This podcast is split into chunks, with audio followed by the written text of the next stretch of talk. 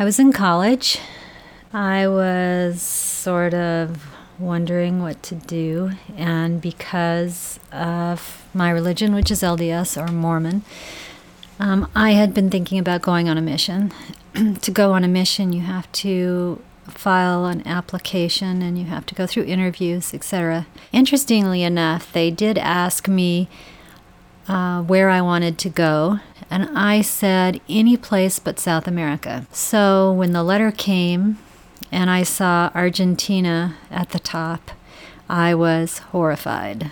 It was fairly shocking because I remember riding from the airport and looking out the windows at this new country that we were going to be in and seeing burned out cars and tanks and things on the side of the road. It was right after the coup, and um, this was at the time of the Los Desaparecidos, so you had to be really careful. You couldn't discuss politics, anything that might con- be considered subversive. It wasn't unusual to find out that someone, especially people connected to the media or enemies of the new regime, had disappeared. It was very common. We all knew about it.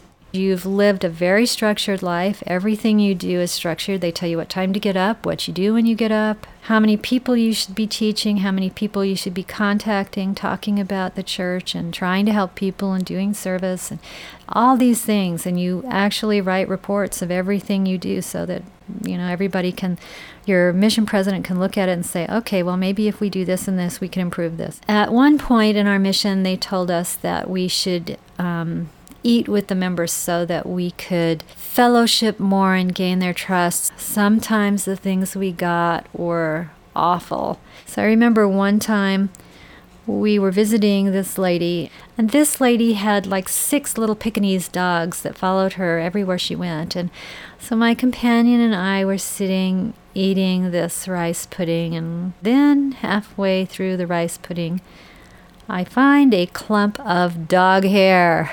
I wait for this woman to get up and get some more water or something, and then I think I dumped it in a plant. I can't remember what I dumped it in, but it was awful. Um, basically, I had been so self absorbed before I went on my mission. Everything was about me and what I was going to do and what I was going to be and how I was going to proceed that when I went to Argentina on a mission, it was not about me.